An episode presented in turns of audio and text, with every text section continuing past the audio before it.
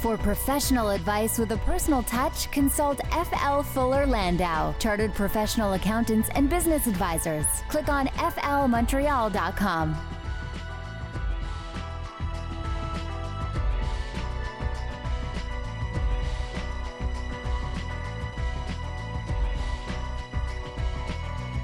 .06 on today's Entrepreneur. Welcome to this program about the entrepreneurial spirit that drives Quebec business. My name is Dan Delmar, along with Fuller Landau's Josh Miller. Good evening, Josh. Hello, Dan. And this evening on the program, we'll be chatting with Carolyn DeLuca of Delfab.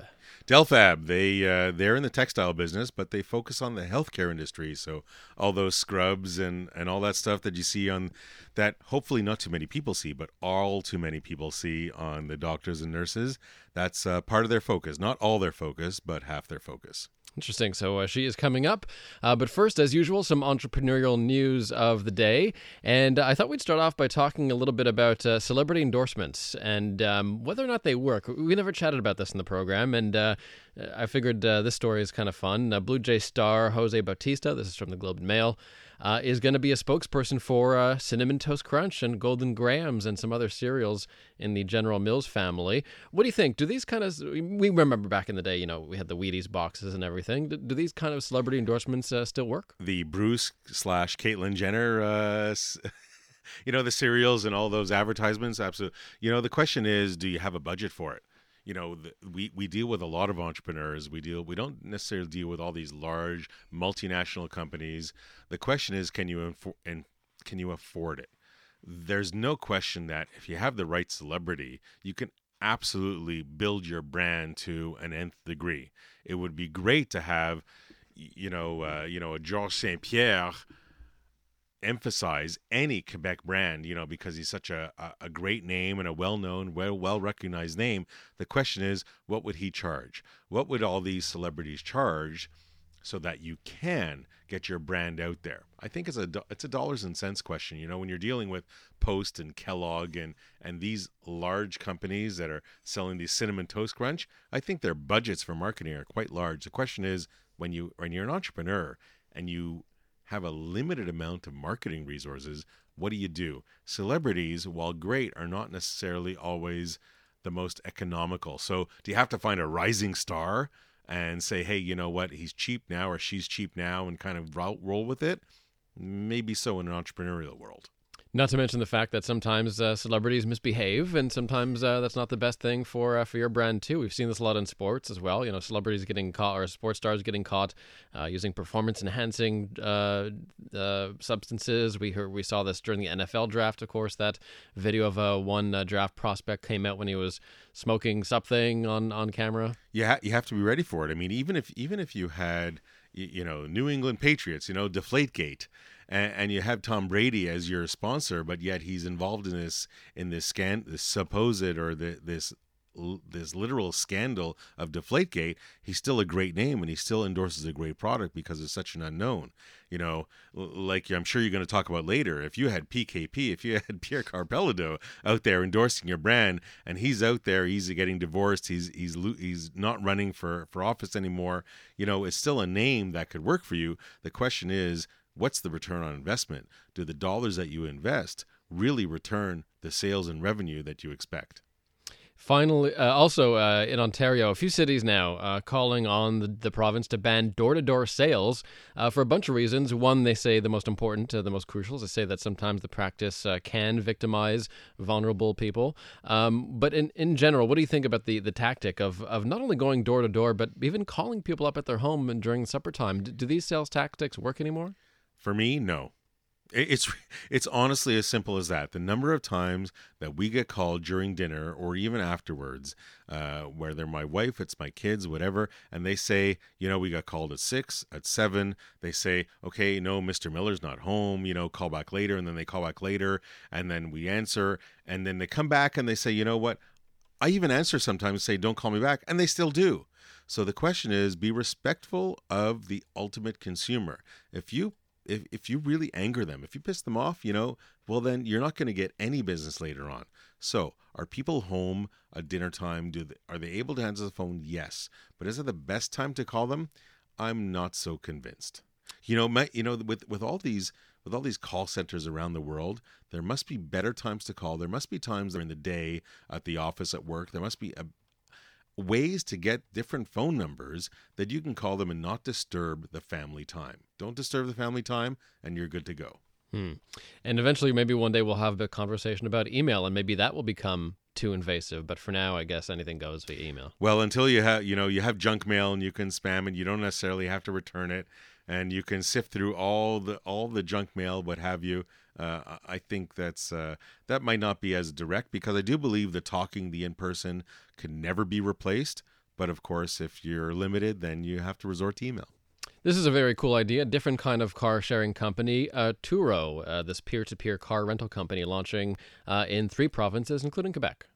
With all the hype and all the hullabaloo about Uber, and certainly in Quebec, and getting pulled over and cars impounded, and trying to find an economical way to travel, no question that this car rental sharing app had to come to pass. Everybody rents from these car rental sharing companies, the Avises and the Budgets and the Nationals and the Hertzes and all that. The question is, so many of our cars sit idle so much of the time, how much can you get out of it? Or what is the market out there to get your own car out there? Of course, then there's the question of insurance. Hmm. There's no doubt about it. If you're going to rent your car out to a third party, will your insurance cover you if there's an accident? I think that's really the hiccup behind all this. Now, there are certain companies out there that are covering it, the Bel Airs of the world. There's no question that there's a market out there. And for the smart insurance companies, they're going to cover things that they're not used to, that they're not accustomed to, but that's absolutely out there. The question is, as a consumer, if you're going to rent out your car, you better make sure you're covered, because that accident's coming sooner or later. I love the story. This, fashion is obviously adapting with the times, and now we have a company that is specializing in accessible clothing. Accessible clothing. What does accessible clothing mean? This article that I read was actually, I was really endeared to it. I was fascinated by it because it was accessible clothing to handicapped individuals. Whether you're in a wheelchair, whether you're too short, too small, too fat, too large, and not because of dietary issues, not like me, of course, Dan, but of course because of genetics, and that you have some limbs that are different, or some size issues, or whatever have you. There are companies out there. This particular company is catering to the handicap. We talk about social responsibility a lot. This company, social responsibility, plus doing something that it can be profitable for something else. I think that's a win-win for everybody. Leon's Furniture is sort of adapting to the social media era. Furniture companies, they're tough. I mean, there's so much competition. The logistics and the amount of inventory they have to carry is huge. How do they stay in front of the customer? Customers aren't walking into the stores all the time. They, when you buy a couch, when you buy a dining room table, you're not buying one every month. You're not buying one every year. You're buying one every 5 years, every 10 years, every 15 years. How do you stay in front of the customer so they go in front of you? In this particular case, Leon said, you know what? I know they got to come and they got to feel the furniture and they got to test the fabric and all that, but at least let them see the look. Let the millennials that love this disposable issues, this disposable product, let them at least see what it looks like, and then through an Instagram program say, hey, that looks awesome, let me walk into that store. We always talk about retailers and the why of walking into the store. Instagram and the creation and the pictorials that they create that reason why people should walk into that store. Today's Entrepreneur on CJAD 800. We'll chat with Carolyn DeLuca of Delfab coming up in just a couple of minutes on the program.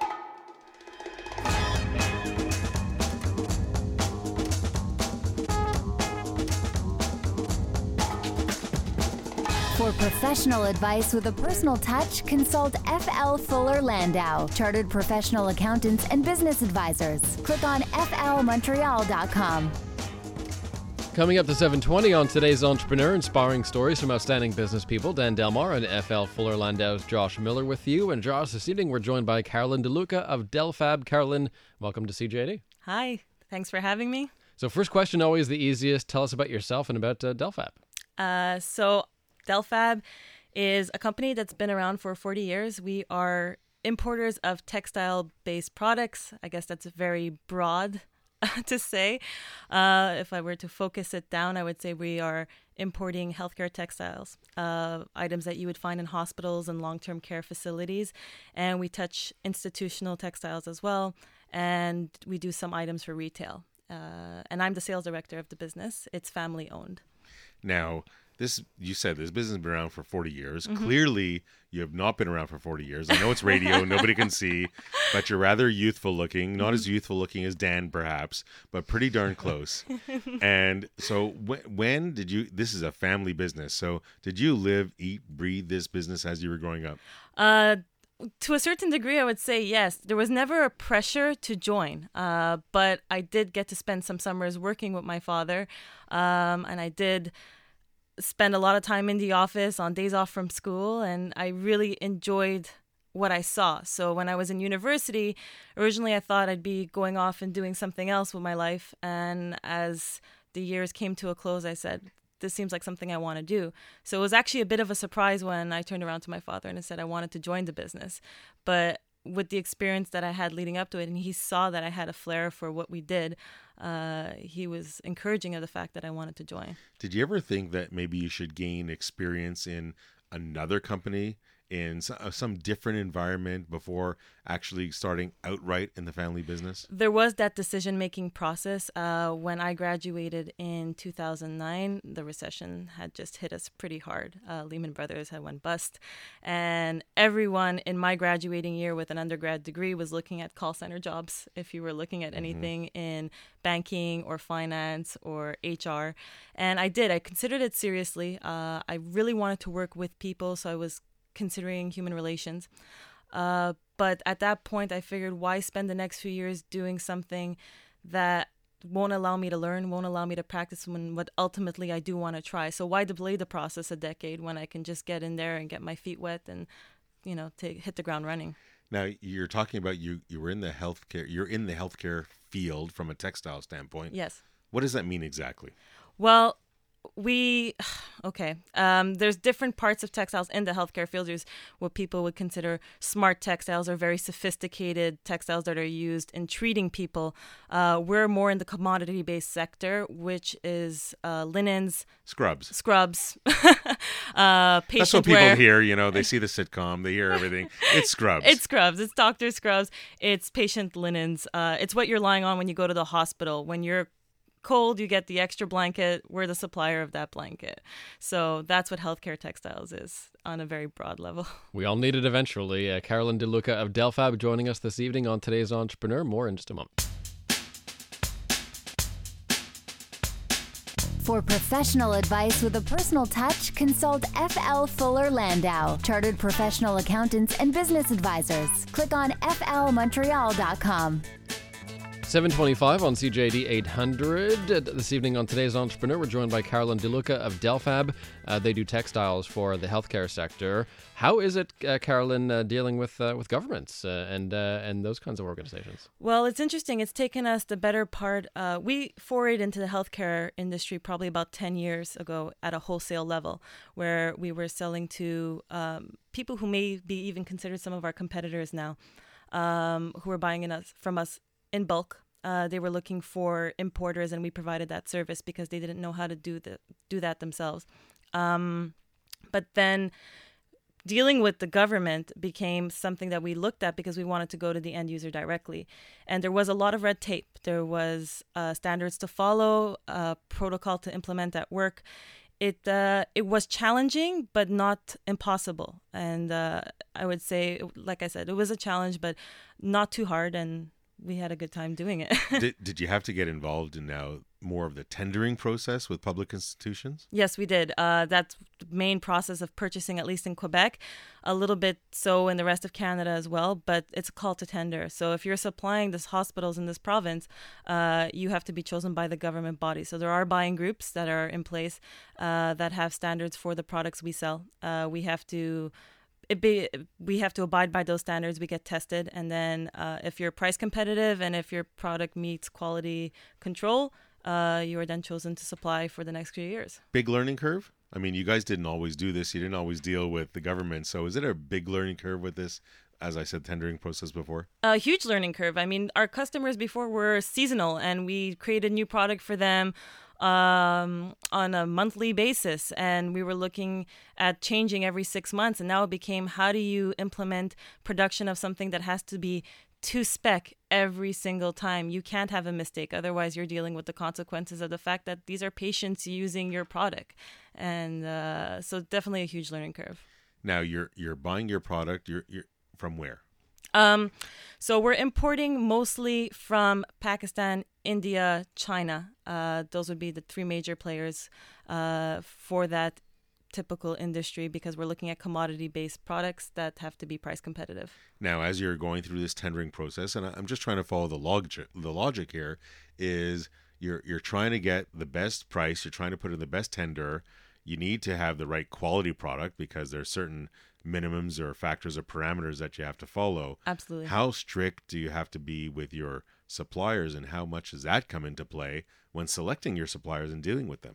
Absolutely. I mean, anyone can go out to a tender and say, I have the best price. And then when it comes to actually producing and shipping the product, what you're getting on your doorstep is not at all what you're actually expecting to receive. So we have to have strict quality control practices in place. We do a lot of sampling before we even choose a supplier.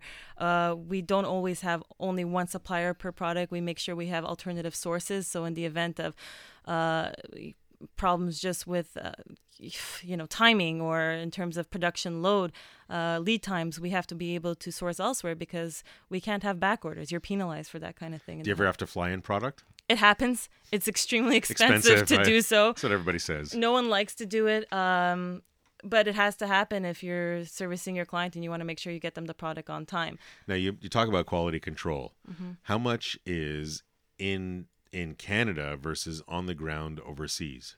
It's, I would say, a 50% in both places. I mean, what we're talking about is we have people who work as either third-party quality control or people under our employ that we have asked to do that, we're paying to do this service for us. So they're dealing with, at a macro level, the production process, looking that everything goes smoothly. But once it comes here, we're going into the detailed analysis with local facilities like CTT. Are these quality control people that are overseas? Have they been with you a long time? Are they tough to find? They're tough to find. It's tough to find good ones. We've been dealing with some of the same factories for some of them for over 25 years now, and those are the relationships we would like to encourage, and that's where we like to give our business because those are the people you can trust. With inventions like Alibaba, for example, which is a big importing website, importers around will understand what I'm saying. Anyone will say, "I can produce this product for you," but at the end of the day, you have such an inconsistency in quality control that that's not who you want to do business with. And there's no doubt that people on the ground overseas is hugely important. We'll continue to talk. It's absolutely fascinating always in dealing with overseas. And when we come back from the break, we'll chat a little bit more about that.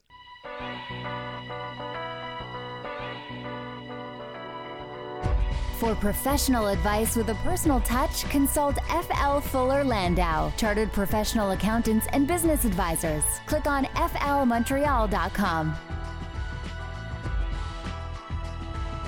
7:36 on today's Entrepreneur, a program about the entrepreneurial spirit that drives Quebec business. My name is Dan Delmar, along with FL Fuller Landau's Josh Miller, and our guest tonight is Carolyn DeLuca of Delfab. They make textile products for the healthcare sector, and it's a pretty interesting area, Josh, especially when you have to sort of deal with not only suppliers overseas, but come back here and deal with some very stringent government standards. Question, but as Carolyn was saying before, dealing with China and Pakistan, Bangladesh. Was there an easier country to do business with, harder? Do you find it all the same? I know there's quality control issues and there's people on the ground issues. Did you find that one country was just easier or harder than the other? I would say they all have their specialties in terms of what they do. So if you go to that country for the product they are known for, you shouldn't have too many issues. We've had issues when it's come to finalized products, finished products for the textile industry. We see that it's a little easier sometimes to bring in raw merchandise, raw fabric, which would come from Pakistan. The products where we have a little bit more trouble, sometimes we would see from China because they have a little bit of a more finished element to them. It really depends on the country and who you have on the ground, and exactly. But you really, bottom line is, you gotta take control. You gotta be on the ground. You gotta figure out, like you said, there's quality control that was half here in Canada, right, and half there. You gotta make sure that 100%, whatever's here and there, is really, really working out. Exactly. Let's switch gears a little bit. Marketing. You know, you said, I think you mentioned earlier that you went from, you weren't always fully or, you know, in the healthcare as much as you were, you had a transition. Mm-hmm. Where was that switching point? The switching point came, like I said, about a decade ago when we realized we were very strong in fashion before. And we realized that with the way the tariffs had changed in this country and importing became so much easier, it was harder and harder for manufacturers locally who were buying fabric from us to do business with us. So we started to look to other areas. And that's when that switch happened, because healthcare came with a product that was something we can do consistently. So diversification. Exactly. You couldn't stay in the one area. You kind of reinvented yourself. Mm-hmm. Yeah, definitely. It was a total reinvention. We were doing products for Missy clothing before. It was fabric that was printed. It was 100% cotton. And now you're going into an area where you're dealing with polyesters and different compositions of fabric. And before you're bringing in rolls of fabric, and now you're bringing in a finished garment. Is it a question of competition? Did you have more competition before when you were in fashion, a little bit less in healthcare, or does it still exist today? What's interesting is that the people who were doing fashion or that kind of textile product in Montreal before were also looking for different areas to do business. So we've seen a few of them switch over to healthcare as well. There is a lot of competition in this province when it comes to healthcare textiles, but the tendering process kind of weeds out who the people who can't necessarily do it properly or don't have the means in place to really get to that market. Would you say it's a barrier of entry? I mean, barrier to entry, if you're in the textile business, you want to start selling to these large hospital institutions or whatever government institutions. Mm-hmm. Would you say if you don't have that knowledge, that tendering knowledge, what it takes to produce the right uniform or mm-hmm. the right textile, is that a big learning curve? Definitely. It took us quite a bit of time. The reason it took us the better part of 10 years before we started really going direct was because we had to teach ourselves that process. So we had to learn the product first to make sure we got it right, because there was no mistake that went into the tendering process. If you didn't go in with the right item, you would have issues being selected. So we had to get the product right first, and then we had to go in at a small level, start going direct to people who could purchase from us directly, and that who weren't covered by the red tape of this province, and then start hitting the tenders once we knew what we were doing. You are in a family business, and as family businesses, Dan, as we've spoken with many entrepreneurs before, there is a transition issue. There's the father, mother, daughter, son, granddaughter, grandson that comes about. How is that transition for you, or how is that? Because I know it's still ongoing. Yes. You know, you're still youthful at heart, as both Dan and I are, no doubt, even though both of you are younger than me. But that's besides the point right now on radio. Nobody can see. But the question is, from a transition standpoint or from a role standpoint, how do you, and I believe your father that started this mm-hmm. or is heavily involved in this, how does that play in your roles? The understanding is... it's easy for us because there's a mutual understanding. He is in charge. I am here to learn because he wants to encourage me. Are you good with that? I am. I think that's actually, it's been the best education I've ever had. I've been paid to go to school for the past 7 years. He's a wonderful mentor, and there's no need for me to prove that I can do better. He wants me to do better. So there's that constant encouragement. He's very open to my ideas. He really... there's no words sometimes to describe the fact of how lucky I am because of that fact that it's very easy going between us. He treats me like an equal. Do you think you have different styles, or do you share the same style of running a company? We do have different styles if you're looking from the outside in, but fundamentally we usually end up meeting at the same point. His is probably just a little bit more, there's a bit more wisdom to it. There's a bit more caution. He has more experience and seen things that we might have grayer hair, shorter hair, grayer hair. I can just dye mine, that's the difference. Cut it too, The curves might be after being in different spaces, but that's okay. But, the difference just being that I would probably be a little bit more impatient where he would proceed with caution. So it's a good mechanism in place for him to kind of calm me down when I'm trying to... That's actually a really interesting aspect. Do you find that sometimes because you're so eager, you want to jump too early? Definitely. Sometimes I would jump and fall flat on my face if he wasn't there to really put the hold on and say, well, think it through. So he definitely, it's great having him around. I hope he doesn't go anywhere anytime soon. He's listening. I'm sure he won't go anywhere. Now there must also be, a team around you, small or large. How much do you rely on the people around you as well? We're a well-oiled machine. If there's one person missing in small business, it affects operations completely. We're a small amount of people in the office, but we also depend very strongly on the agents and the salespeople that are not under our direct employ, but who work as agents for us. We need them because without them, we wouldn't be able to do what we do. You were talking about competition before and how, that certainly with the change and, getting into that healthcare sector, is there certain marketing issues that you face? How do you get your name out there? How do you make sure that you're recognized? It's interesting because in a world that's so modern with IT and websites and advertising, textiles is an industry where it's still word of mouth, it's reference, it's knocking on doors. I spent a lot of my first years just making cold calls and showing up at trade shows, making those in-person connections and shaking hands.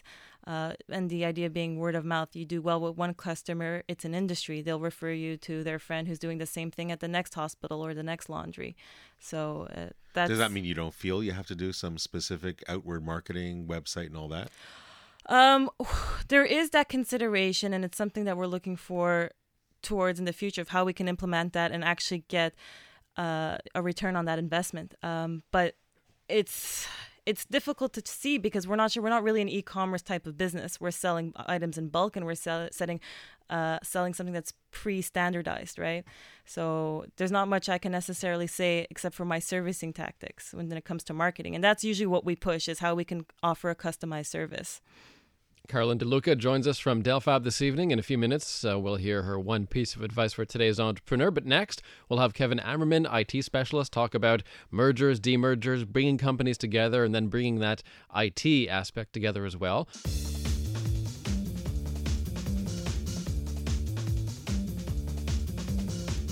For professional advice with a personal touch, consult FL Fuller Landau, Chartered Professional Accountants and Business Advisors. Click on flmontreal.com. Coming up to 7:50 on today's Entrepreneur, inspiring stories from outstanding business people. Dan Delmar and FL Fuller Landau's Josh Miller with you. Our guest this evening, Carolyn DeLuca of Delfab, will have her one piece of advice for today's Entrepreneur on the way. But first, joining us again is Kevin Ammerman, IT specialist with FL. And Kevin, thanks for joining us again. And we're here to talk about not only mergers and demergers, but to sort of the back end of that and how that can affect your IT systems and even the small details, like for example, email signatures. Details like that are important to put into place when you merge companies, I guess. And I've had to change many signatures over the years, and those little details are important for company's image. Exactly. So these little details, they carry on, and it really helps to sort of sit down in advance and take it seriously, to look at the costs of what merging or demerging is going to be for your company. So not only the signatures and the little technical details like that, but the bigger pieces like the value of the software and the licensing that the company that you're merging with, like what do they actually have on hand? Does it match up with sort of what you're expecting and what you're using in your own environment? And trying to figure out, first of all, the straight up licensing cost, how much you're going to have to pay to bring new people on board. And secondly, how are you going to integrate those systems? I think the matching is actually kind of key. You have a couple of companies that want to merge, and whether one is Microsoft-based and one is Mac-based or whatever softwares you have in, you really do have to plan. What if it is a Mac-based versus a PC-based system? Does one take over? Is it a question of discussing it and figuring out which softwares are most important? How does that work in that kind of merger? It's really, really a good question, because sometimes you'll have the same product, but you'll have very different paths to get there. So trying to look at the culture, the way that the people are using the software. Are they using specific tools that really only work on one platform or another? Or are they using specific software? So, for example, it hasn't been too long that even something as simple as Microsoft Word simply has not worked on Macs very well. And it's only recently that things are sort of starting to come together and bring those worlds together. So if you look at design, or if you look at even accounting, it's pretty tough to find a decent accounting software that runs on a Mac these days. And and from the other end, from the graphics world, there were a lot of tools available on Apple computers that weren't available on PCs until pretty recently. So as I say, recently it's starting to come together a little bit more. But when it comes time to sort of look at how your business fits with another business, you really have to look close at those softwares and the processes and the way that you get the job done. What about the compatibility of the hardware between, again, we're talking about a merger and two separate locations and two separate hardwares, and of course the software has to come into it. And I'm talking like almost like I sound like I know what I'm talking about, but I really don't. I'm just really going to a question of when you're in two different locations and the mergers and it's really two different sets of equipment, how big are the challenges? What do the people have to think of first? The distance isn't as big a problem as it used to be, and that's where, with my internet history, I have fun with that. I like putting those things together for clients. The hardware itself, the whole Mac versus PC thing, again, it's not as big a problem as it used to be. But trying to get on board with the way the companies communicate and sort of the attitudes, the amounts of communication that they have between the management and the employees, and just the expectations of everybody that's trying to get a job done and the information that they need to get that job done. So it's not so much purely communication, but the CRM or ERP systems, trying to merge those things, and the fundamental tools that you use to get the job done. So maybe you've got a specific piece of software that you really need to get that job done, and it's a different flavor than the company you're merging with. Yeah, there's always going to be a little bit of a battle, and you've got to, as a business owner or manager, you have to sit down, evaluate the tools that are being used in both offices, and make sure that you choose the right one going forward. More on IT questions with Kevin Ammerman in a moment. Plus, we'll have Carolyn DeLuca's one piece of advice for today's entrepreneur. That's next.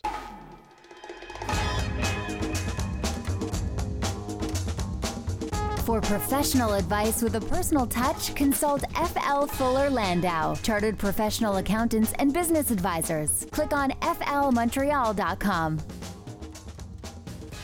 7:56 on today's entrepreneur. We're joined by Carolyn DeLuca of Delfab. We'll have her one piece of advice for today's entrepreneur in a moment. But first, Josh, talking about IT with Kevin Ammerman and how you really have to consider the back end and the tech side of the business when you bring companies together. And then there's not only of course, the software and the hardware, but there's the training. I mean, there's a whole bunch of people that understand one software, one aspect, and don't necessarily understand the other. How much of an importance does that role play, and how do you bridge that gap between the two from a training standpoint? It's really tricky, and the important thing is to get your employees to remember what the goal is, the end product that you're trying to produce, and not get too hung up on the tools. And this is even day-to-day, so it's not just during a merger, but even in your day-to-day operations, you got to make sure that your employees, use the best tools that they have at hand, and don't sort of fall into the trap of, I've got to click twice here, and then click over here, and then do this to get this job done. But take a look at what they're doing and make sure that they're sort of mapping it out. Is there also a question of, I hate to say it, does size matter? If you're merging two companies that are smaller sizes and going to a bigger one, is that something that companies have to think about, saying, you know what, maybe these softwares that we're using that are good for the smaller companies maybe don't necessarily fit for our larger merged entity? That can be a good thing or a bad thing. So if both companies are sort of on the same page and both of the newly merged companies have to make that change to grow into a newer software, sometimes that can be a real bonding thing and give you big opportunities to sort of put people in the right positions going forward, rather than being stuck in old traps and trying to just retrain people and shoehorn things together. And I guess when you're talking about different locations and merging companies, and I know we didn't talk about demerging a lot because it's a lot more about merging, a lot more about consolidation these days than not. How does the cloud help you? Very much. And I don't want to sound like it's so mystical. I mean, most of our information is out there anyways, but how much do the people that, keeping their servers on their own system, but yet merging two companies together, the cloud must benefit them to a great degree. It's a whole new set of tools. And yeah, it can be kind of convenient if you're sort of merging two in-house companies and then moving them to a cloud-based solution. But where it gets a little bit more fun is if one of the companies, for example, is already on the cloud, trying to do a cloud-to-cloud move can be sometimes very tricky because the tools to do that just don't exist. You end up having to do it in more of a two-step process. You've got to export it and then re-import it into the cloud rather than do it just directly. Sounds like so much fun. Anyhow, thanks a lot, Kevin. I know there's a ton to talk about consolidations and mergers and all that.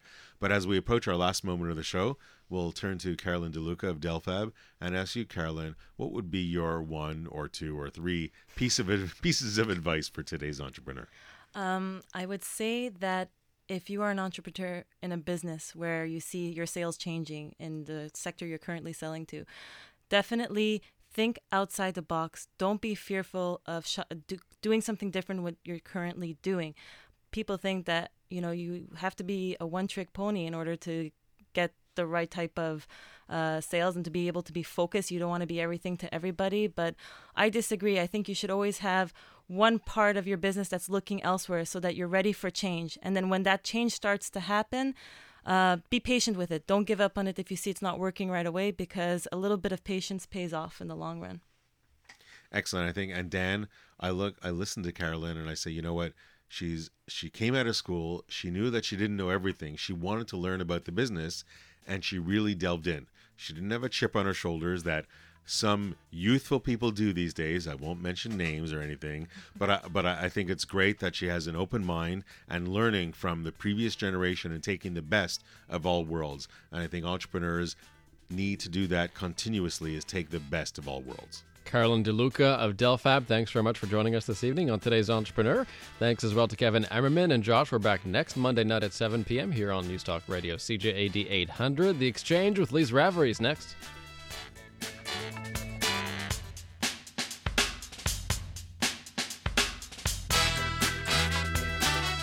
For professional advice with a personal touch, consult FL Fuller Landau, Chartered Professional Accountants and Business Advisors. Click on flmontreal.com.